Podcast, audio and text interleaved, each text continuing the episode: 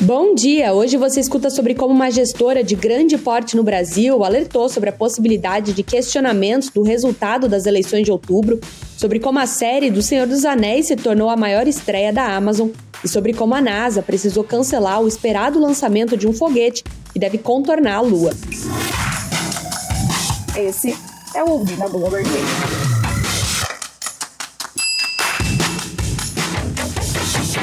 Uma eleição presidencial muito acirrada é o cenário mais provável no momento para Kairos Capital, podendo abrir margem para um terceiro turno, onde um dos lados não aceitaria apuração oficial e a confusão estaria formada, trazendo muita volatilidade aos ativos de risco.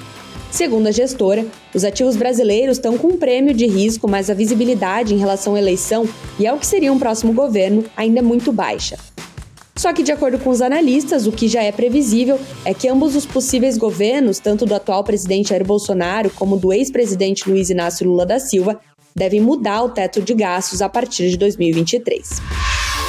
Próxima notícia. A série O Senhor dos Anéis, Os Anéis do Poder, atraiu mais de 25 milhões de espectadores em todo o mundo em seu primeiro dia de exibição, segundo a Amazon.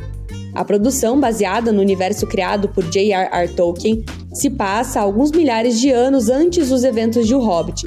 Foi a maior estreia de todos os tempos do serviço Prime Video da gigante de tecnologia, segundo a companhia em comunicado. A Amazon investiu cerca de um bilhão de dólares no projeto, incluindo 250 milhões de dólares pelos direitos da franquia, em um esforço para competir com gigantes do streaming como Netflix e Disney Plus da Walt Disney.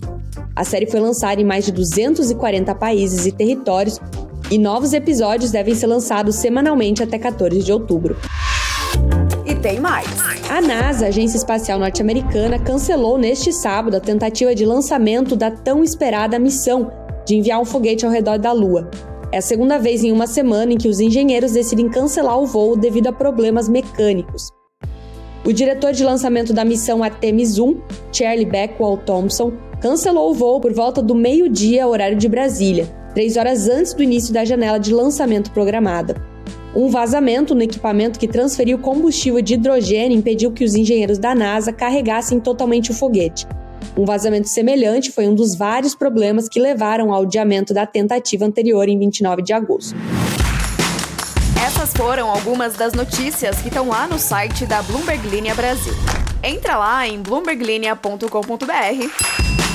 para conferir mais.